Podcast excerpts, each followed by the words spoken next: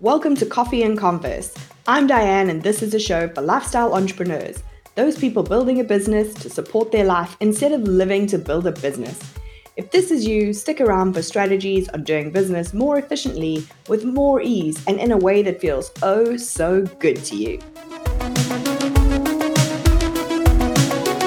Hey, hey. So this week I'm kind of following on from last week, or maybe it's the prequel, because I've seen something come up time and time again when I'm speaking to clients, no matter the level.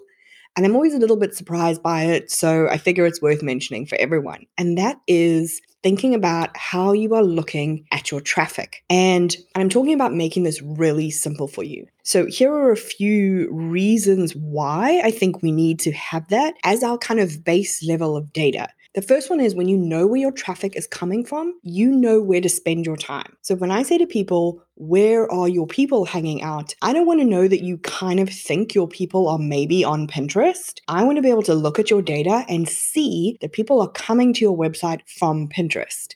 If you don't know that and you don't have a special question in your intake form for it, you're kind of just guessing where people are finding you. And if you don't know that, you are not going to know where to put your effort. You might love Instagram, but if none of your traffic comes from Instagram, we need to have a conversation around where you should be putting all of that time and all of that effort.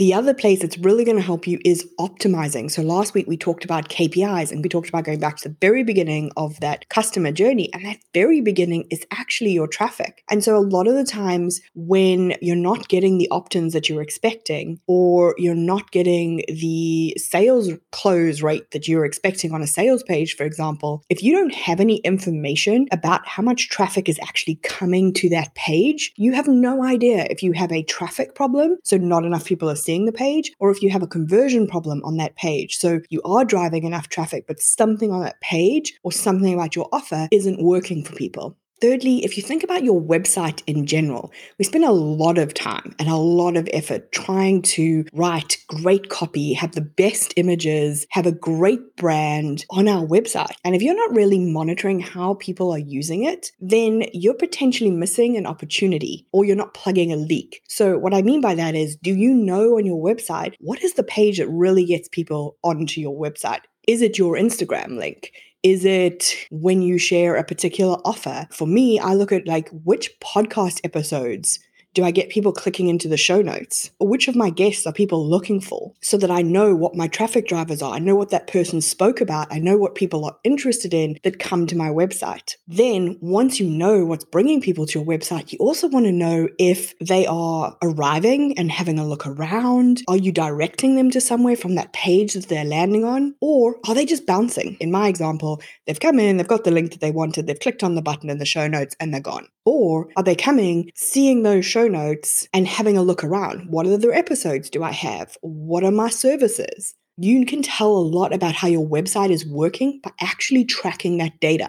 Finally, when you are thinking about growth in your business or where you want to put your time, where you want to put your ad spend, you want to know as much about your people as possible people who are actually coming to your website. Where are they living? Have you missed a market that you're not targeting? Are you focusing your Facebook ads on a market that you know converts? Or is there an untapped market that you've never even thought about that you could start pushing some free content towards to see if it brings in a whole different set of people to your website? Now, all of these are crucial business decisions that are happening. And if you're not tracking your data in some kind of way, you are essentially I don't want to say guessing because maybe you've found a different way to get the data or you you're doing market research or you you've asked your clients, but it's not the same as having that full data suite.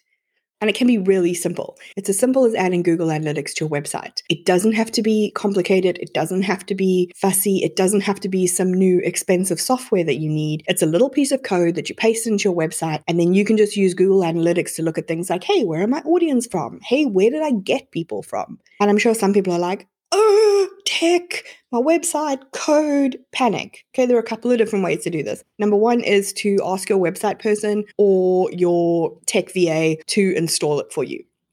However, if you're remotely comfortable moving things around in your website, you've ever had to add your Facebook pixel, for example, adding Google Analytics is no more complicated than that. And not to get totally meta, but if you Google Google Analytics, you will find a host of videos on how to install it, how to use it, how to run some basic reports. And I'm actually going to link in the show notes Google's own little mini course on how to get comfortable with Google Analytics. It's really step by step, it's completely free, super easy to walk through. So I'll link that in the show notes, to make it really easy for you to find. But you want to do this as soon as possible. So Google Analytics can't bring in any data from the past. It can only start monitoring your website from here forward. So even if you're like, oh, Diane, I don't know how on earth I'm ever going to use this, great. I completely understand. Please go and put Google Analytics on your website anyway, just in case. And for anyone who goes in and sees Google Analytics 4, yes, super exciting. Hopefully, one day it will be everything that it's being built to do. At the moment, you just want to make sure that it's set up on your website as well so that it's at least pulling in data. But really, all you need right now is Google Analytics to start giving you some data that you can use for making your decisions. You want to let it run for a little while before you start. Don't make decisions off of one day, obviously. You want to have like 30, 60 days of information before you start making any dramatic changes in your business. But I think it will be interesting for you to start to have a look at your business in this different way, in this really analytical, simple flow of where are people finding me